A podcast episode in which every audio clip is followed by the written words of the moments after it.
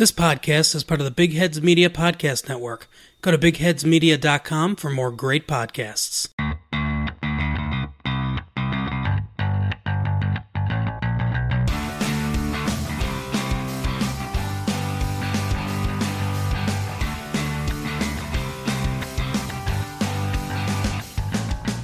Welcome to the Bills Breakdown Podcast. I am Nate Schreiber, and as always, with my co-host, Alex Pollinger.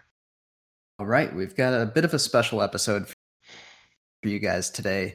It is kind of a mailbag questions we got from listeners, and they wanted us to break down the division overall. We know the Bills are the favorite in this division right now, and Vegas, that's not our opinion. Vegas thinks so too. They have the Bills favored in, I think, 10 or 11 games. And I believe the Patriots are second at 8 or 9 games. So they see the Bills as a pretty clear favorite. And I guess we can just go through each team in the division, Nate, and talk about why the Bills are the favorite. Yeah, this is the first time in a while, probably since, first time in 20-plus years, because Tom Brady is finally gone from the division. I think Tom Brady being there, even if he was there again this year, would make the Patriots the automatic favorite. But the Bills have, I think, by far the best roster in the entire division. And I don't think it's all that close either. The Bills have depth throughout this roster. Last year, we talked about how there's going to be good players cut from this roster that would sign with other teams. This year, it's going to be even more so. There's going to be guys that are probably going to be starters or key special teams or reserve guys for other teams that just aren't good enough to make this roster because of how deep it is. When you look around the rest of the division, maybe the Patriots, they still have an overall pretty talented roster. It has depth and they're well coached. So I think they're probably deserving of being the second best team in the division on paper, just because you have Bill Belichick as your coach and there's still a decent core group of guys there. And, you know, I just don't see a Bill Belichick team being awful. I see them being somewhere between that 7 and 10 win range, depending how lucky they are, what kind of quarterback play they get. And, you know, I think they're just going to try to drag a lot of teams down in the mud and make it an ugly defensive and special teams game. And that's basically what they did last year. So I think depending how those one-score games go, you could see New England sneak into the playoffs, maybe even win the division still, depending on what the Bills do. But I think they're clearly deserving of being the second-best team in the division on paper. Yeah, I would agree with that. Any team coached by Bill Belichick is going to be competitive.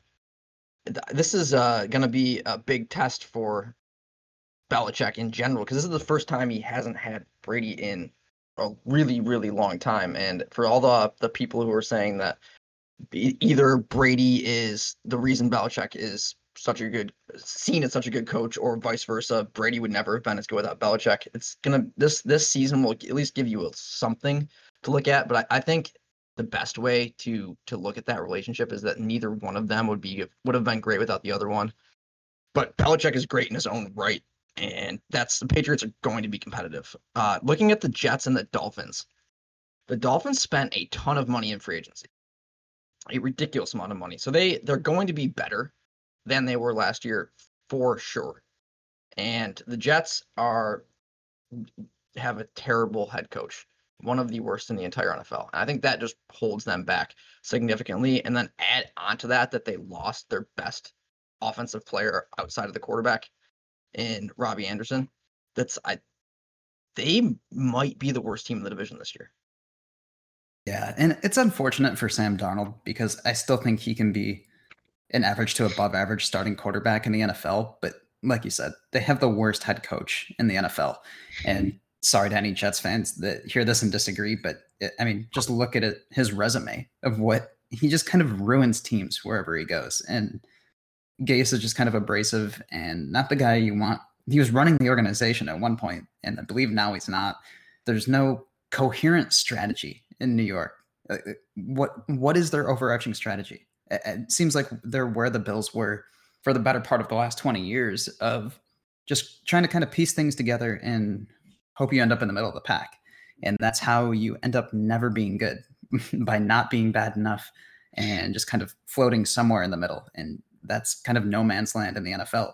It rewards bad teams with better picks, and the Jets are going to continue to be somewhere probably in that 5 to 8 win range, because last year they went out, they spent a ton of money on guys like CJ Mosley.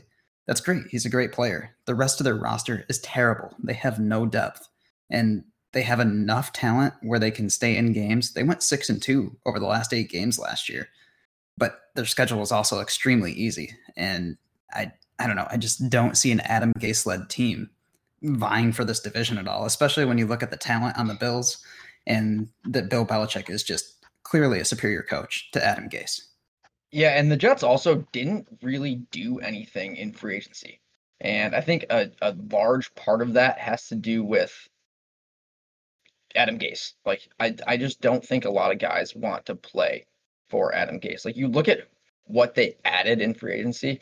Is there any name on that list that makes you go, oh, wow, that's a great signing? I really don't think so. Like, they signed George Fant, and Conor McGovern for like $60 million combined. And that's starter money for both of those guys. And you're trusting a swing tackle who's never been a full-time starter, George Fant, to be a full-time starter, and they paid him starter money. Great. They have to overpay to get guys to play for them. And they re-signed Brian Poole, and Jordan Jenkins, which were both pretty good re-signs. Well, otherwise they didn't really add a ton of talent from outside the organization, and then they lost Ryan Khalil and Robbie Anderson. It's hard to see how this is a team that scares anyone next year. And as you pointed out, Nate, they kind of just spent money for the sake of spending money. Do either of those two guys make your offensive line that much better in terms of paying them like $10 million a year or whatever it was? No, I don't think there's any reasonable argument that makes your team that much better. I mean, you could probably go find a guy in the mid rounds of the draft that's just as good as them, or at least has the potential to be just as good, if not better than them. And there's just no coherent strategy out of there. It kind of looks like when Beena McDermott took over in Buffalo, John Brown sounded like he had the choice between Buffalo and Baltimore that year. He chose Baltimore because they had, a coherent strategy, and the Bills hadn't really started to assemble it yet. He became a free agent the next year. The Bills had a young quarterback and clearly a GM that had some sort of plan, and he was really successful in his first season, and that's why he signed the long-term deal in Buffalo, because he knew they had a strategy. There is no strategy in New York other than let's spend some money and hope we can get some guys here and maybe win 5 to 8 games. Exactly. I mean, and the Dolphins probably overpaid for most of the guys that they signed, but they signed at least guys that are good football players, and they have some idea, looking at their free agent acquisitions, of what they want to do going forward. They didn't sign anyone that was super old or out of their prime. They didn't pay any ridiculous amount of guarantees to any of the guys they signed. The biggest one was Byron Jones. I think they paid him like $55 million guaranteed, something like that. But he's a corner in his prime who's a really, really good player, and that's essentially a 3-year deal. And then the Shaq Lawson and Van Noy deals are essentially 2-year deals, and they have 3 first-round picks. So they, even though they probably overpaid for a lot of guys, they had so much money to spend that they were safe to do so. Yeah, I don't necessarily love what the Dolphins have done, but like you said, they have some sort of strategy. They have a ton of draft assets. They're going to try to build the roster through the draft, and kind of try to tread water with some of these good veteran players they signed. Now, that being said, do they have a long-term strategy? That I don't know. Like you said, those are 2- and 3-year deals. They have a ton of assets. You have to hit on those picks. Otherwise, you're just back in the same boat 3 years from now. So it really, their strategy pretty much almost entirely depends on how well they draft. And given this organization's track record, I'm not sure I trust that. Yeah, I mean, really with the Dolphins and sort of with the Patriots, but a little bit less so. The long-term strategy just depends on finding a quarterback. Like, I think that's really what the whole thing banks on. You got to find the quarterback that fits what you're trying to do, because the Patriots think they might have one. I would say in Jarrett Stidham. The Dolphins, I don't think that they have. They even think they have their future quarterback. And we're recording this before the draft, so they might have a guy they take in the top 5 or somewhere in the first round that is the guy to sit behind Ryan Fitzpatrick, who, by the way, might be the second best quarterback in the division right now. And I don't know if it's all that close because we just don't know what Sam Darnold is because you can't evaluate him with his terrible weapons, his terrible line, and his terrible head coach. So unfortunately for Sam Darnold, I think he's going to kind of be in the Josh Rosen area where you just don't know because he's never had anything around him. Yeah, I think that's really going to – Sam Darnold is a really talented quarterback in a really difficult situation. And he obviously didn't get in as bad of a situation as Josh Rosen did, where Rosen never had a chance to really do anything. He never really had a fair shot, which that happens in this league. Maybe he'll get a fair shot at some point in his career. Who knows? But I think that kind of brings us into our next question here, which is looking at all the quarterbacks across the league and kind of ranking the quarterbacks as of this coming season. Joe in Boston sent us an email here asking about he ranks them in tiers, which I think is a good exercise to look at quarterbacks. And Nate and I often talking about what is like that Mendoza line for quarterbacks, whether you pay them or not. And if you look at it in tiers, I think there's clearly probably like 12 to 16 guys that are worth paying, $30 million a year for. And then if they're kind of iffy on that range, it's not worth it to me. So Patrick Mahomes is clearly in a tier of his own at the top. He's the best quarterback in the league. And even though Lamar Jackson was the MVP last year, we have to be honest that Patrick Mahomes is just probably the best guy we've ever seen play the position. Yeah. And in terms of his just talent and ability to play quarterback, I think Patrick Mahomes is the best ever. In terms of his accomplishments, he's not even close yet, and who knows if he'll ever get to that point.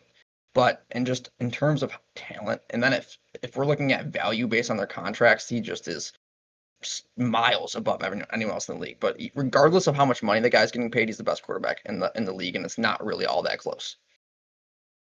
100%. And then Joe has Lamar Jackson ranked number 2, and it's difficult to argue with that based on last season. And Joe says he's not sold on Lamar Jackson yet, and neither am I, because we've never seen this type of player in the modern NFL. I mean, Michael Vick is probably the closest comparison, but I think Lamar Jackson is a little bit better as a passer. But we don't know how Lamar Jackson ages. We don't know how teams are able to scheme against him after seeing it for a year now. And I could be wrong. He could be up there in the Mahomes tier if he's able to continue what he did last year. But the bottom line is I'm just not sold on, okay, the Ravens are down 10 points in a playoff game. Can he go throw the ball and lead them back into the game? I don't know yet. I just don't think he's ever going to be able to do what Mahomes does. Mahomes in the playoffs, he got behind 24-0 against the Texans at home. And they won by, I think, 3 touchdowns. I do not think Lamar Jackson is capable of doing something like that. Not necessarily because he's not good enough. Just the offense that he plays in and the way the Ravens play, they're just not. When they get behind, they struggle, and we saw that in the playoffs. And I just don't think he's ever going to be at Mahomes' level there. Maybe we're wrong. Yeah, I mean, obviously he's the MVP. He's one of the best quarterbacks in the league. But I would take Russell Wilson over Lamar Jackson as of right now. Yeah, Russell Wilson to me is the clear number 2, and he's done it for close to 10 seasons now, where he's just elevates the play of that offense so much. His offensive coordinator he works against him sometimes. It seems like trying to run the ball so much when you have one of the best passers in the game, and Wilson's never really had a decent offensive line, and he finds a way to just win games. And I know they won a lot more than you'd expect them to based on, how many close games they played. You could say they got lucky, but I think when you have a guy like that, it's not quite as much luck as he's just really good at winning football games when it comes down to it. Yeah. I mean, Russell Wilson is the Seattle Seahawks. When they won the Super Bowl, it wasn't all him. They had a ridiculously good defense and some better pieces on offense. But the last few years, he has carried that team on his back. They have not been great, really, at any position group for an entire season, and they've still been a playoff or championship contender pretty much every single year. Yeah, so we'll move along now. I see a tier from like 3 to 5 of guys that are really, really good, worth huge money, and can absolutely take you to a Super Bowl and win it. They probably need a little bit more help, especially with two of them at this stage of their career. But I see a tier here of Rodgers, Watson, Brees for me. Yeah, I think in some capacity, some order. I don't really know what order I would take them in as of right now. I mean, two of those guys have really good situations with their coaching staff, and one of those guys has a coach that tries to lose. So it's very difficult to really appreciate Deshaun Watson because his coach legitimately tries to lose and tries to make the team worse. Like, I don't see any other explanation for what Bill O'Brien does. And if the Texans win the division or even make the playoffs again, given what Bill O'Brien's done to the roster, it's going to be all Deshaun Watson. Yeah, I mean, we saw what he did to the Bills in that playoff game in the second half in Houston.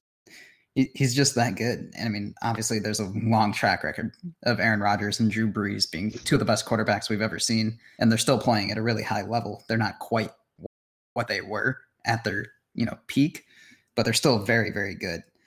Nate, what would you put next? Joe has Carson Wentz at 7. I'm just not sold on Wentz. I'm not sure that's a guy you pay a ton of money to. For me at 7 right now, it's between Kirk Cousins and Dak Prescott.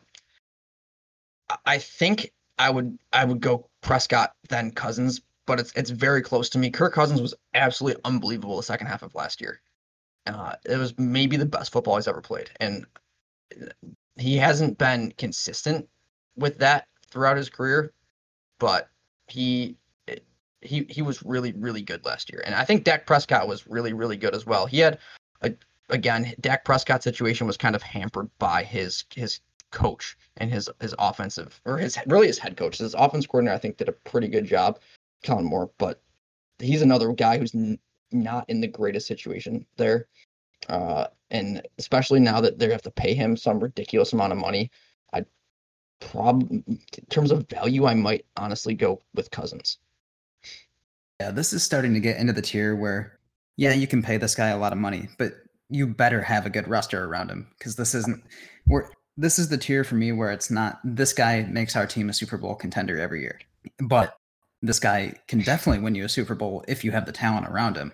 And I think Cousins and Prescott fall into that. I mean, I don't know. It just gets tough after, like Joe said, after that first 6 or 7 guys, it's largely a tier of, okay, you can pay them, but you better have some plan around them. It's not like Rodgers or Brees where they're just going to make you a Super Bowl contender for 20 years. That I just don't see that with any of these guys, and it starts blurring.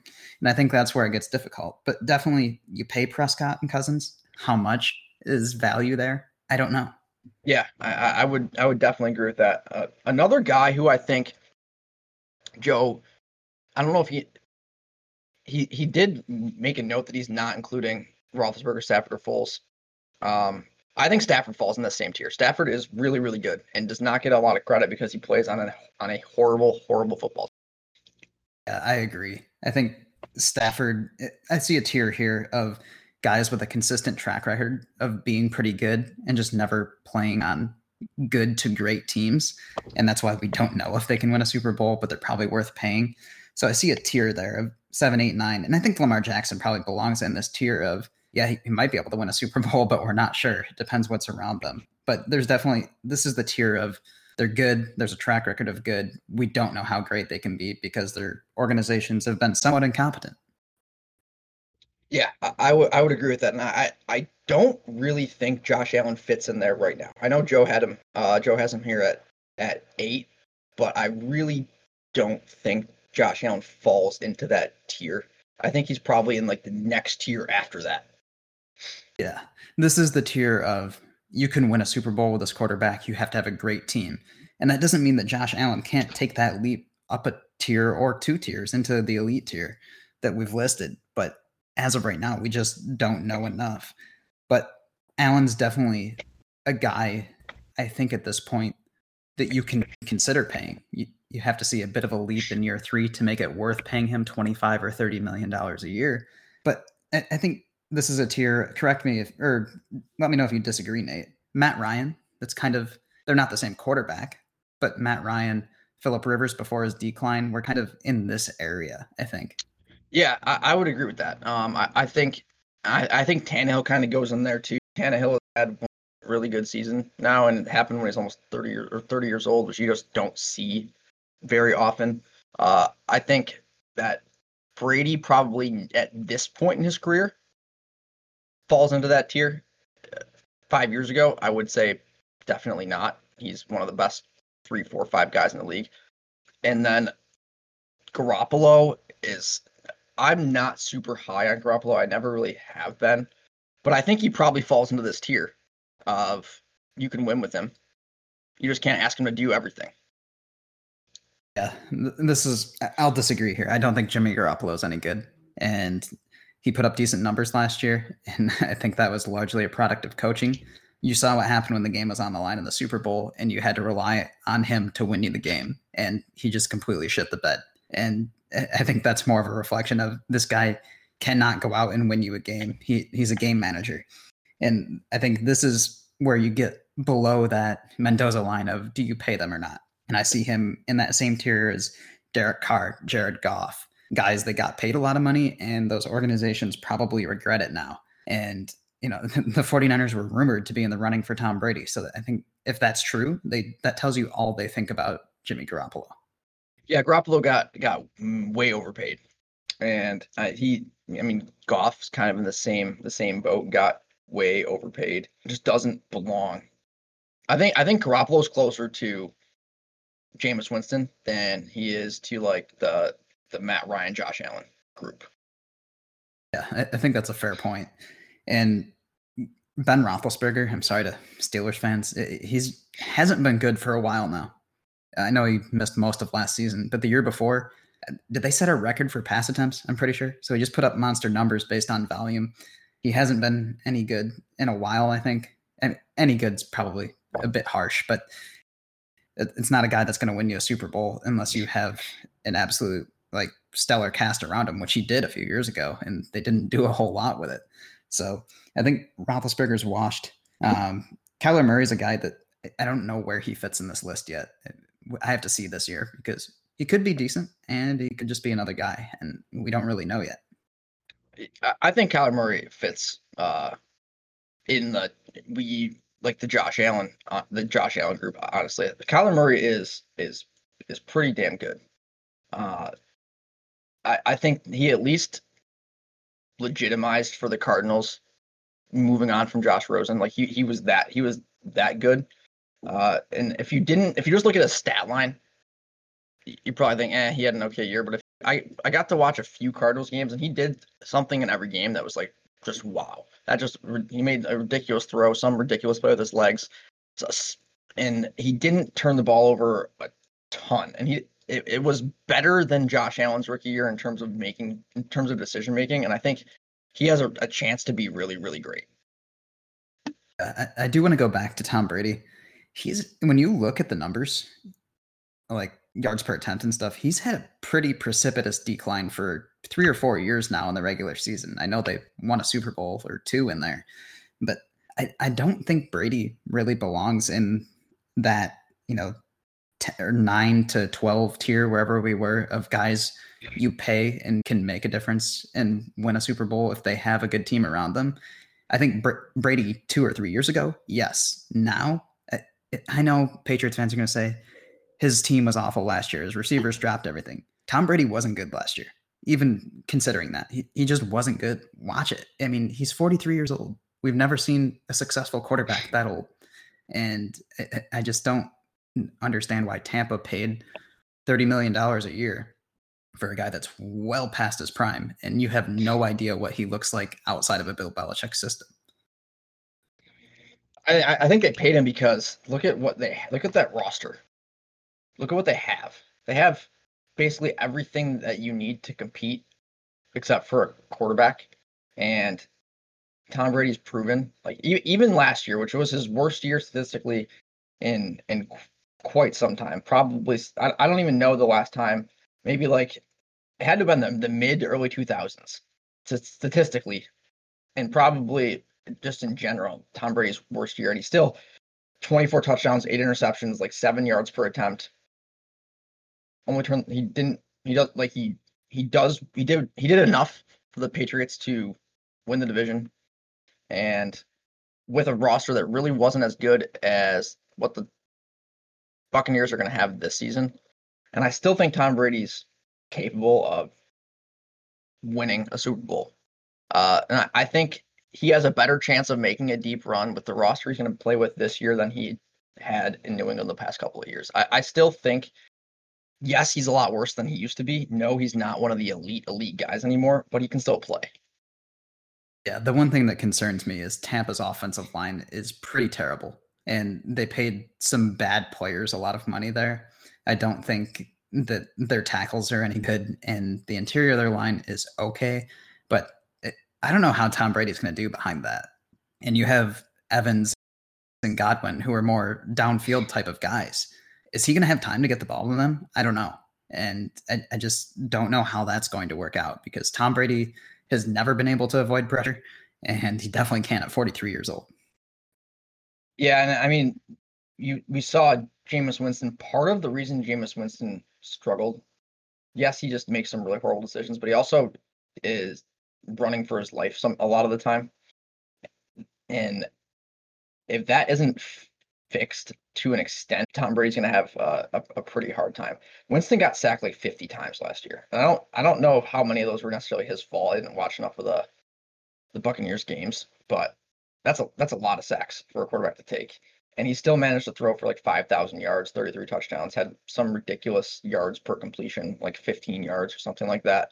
And that just, if Brady can throw for like 2/3 of the yards Winston did, 2/3 of the touchdowns, he won't turn the ball over 30 or 40 times, however many. So that if he does that, Buccaneers win that division easily. Can be okay by either not throwing bad interceptions and fumbling, or by not taking bad sacks. And Jameis Winston does both. So I think that's what happened there. He does run himself into a lot of sacks, even though that line is terrible. But you can see guys be decent quarterbacks by just not doing one of those two things, turning the ball over or taking bad sacks. And we saw Josh Allen stop turning the ball over last year, and look what happened. He was pretty damn good. So I think that also is kind of fits in with the tiers of when you get into that beyond that elite tier, can they just not kill you? And unfortunately, some of those guys do when the game is on the line. But it's a tough exercise to figure out who you pay, who you don't. And that goes back to Nate and I's last podcast on Josh Allen. We're going to find out this year if he's the guy you pay or not. Yeah, that's year 3. That's when you generally find out. And that kind of brings me to one last quarterback I want to touch on a little bit more, and that's Ryan Tannehill. Yes, he had a just absolutely insane second half of the season in playoffs this past year. He was arguably the best quarterback in the league for a pretty significant amount of time at the end of the year, when Lamar Jackson fell off a little bit. And he didn't really fall off. He just didn't have to do as many ridiculous things as he was doing earlier in the year. And he, like, you can't really argue with like 10 adjusted yards per attempt. And he threw for like 22 touchdowns. He carried that team to a playoff and went on a pretty deep playoff run. Yes, Derrick Henry was a big part of that, but if you have 8.5 adjusted net yards per attempt, that's a pretty good season. It's an elite season, but you don't see quarterbacks suddenly get really good when they're 31 years old. So it's most likely that was outlier type season, and he's not going to do that again. Yeah, I agree. And they leaned on the running game really heavily, but they did it the smart way, Nate, where they threw early to get ahead, and then they run to kind of just shorten the game. And we'll see, what does it look like if the Titans are trailing? Can Ryan Tannehill lead them back consistently and be a great quarterback? Given his track record, probably not. I don't think he's that guy.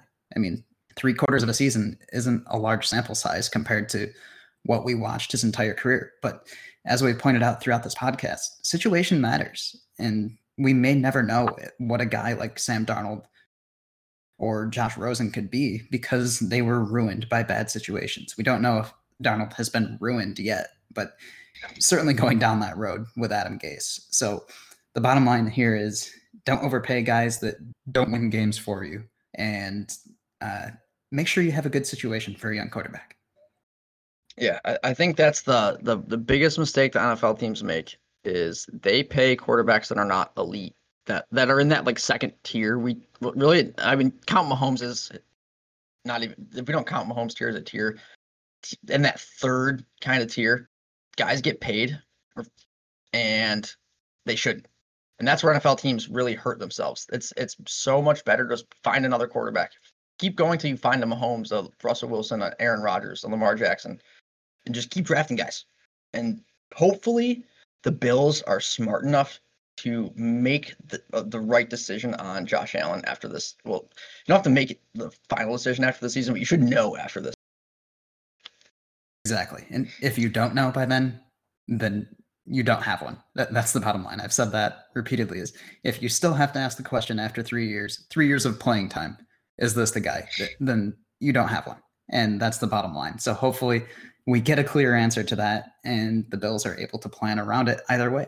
So Nate, anything else you want to add before we wrap here? I think we kind of covered it all. And we hit on a lot of the Josh Allen that we've hit on many, many times. And I think it's good to talk about kind of where we see him compared to the league, because that does matter. And I think putting the quarterbacks in tiers is probably the best way to talk about them instead of ranking them like 1 through 32, because you can't really do that. So I like the tier discussion. And I think the young group of quarterbacks in the NFL is going to be fun to watch for a very long time. Sure. So that'll bring us to an end of this episode of the Bills Breakdown Podcast. I am your co-host, Alex Pollinger. And I am Nate Schreiber. Subscribe, download, give us a rating and a review wherever you get your podcasts. It helps other people find the show. Do us a favor and share it with one friend this week so we can continue growing the audience through the off season here. You can follow us on Twitter at Bills_Breakdown. Send us any questions, comments, feedback to Bills Breakdown Podcast at gmail.com. Thank you for listening.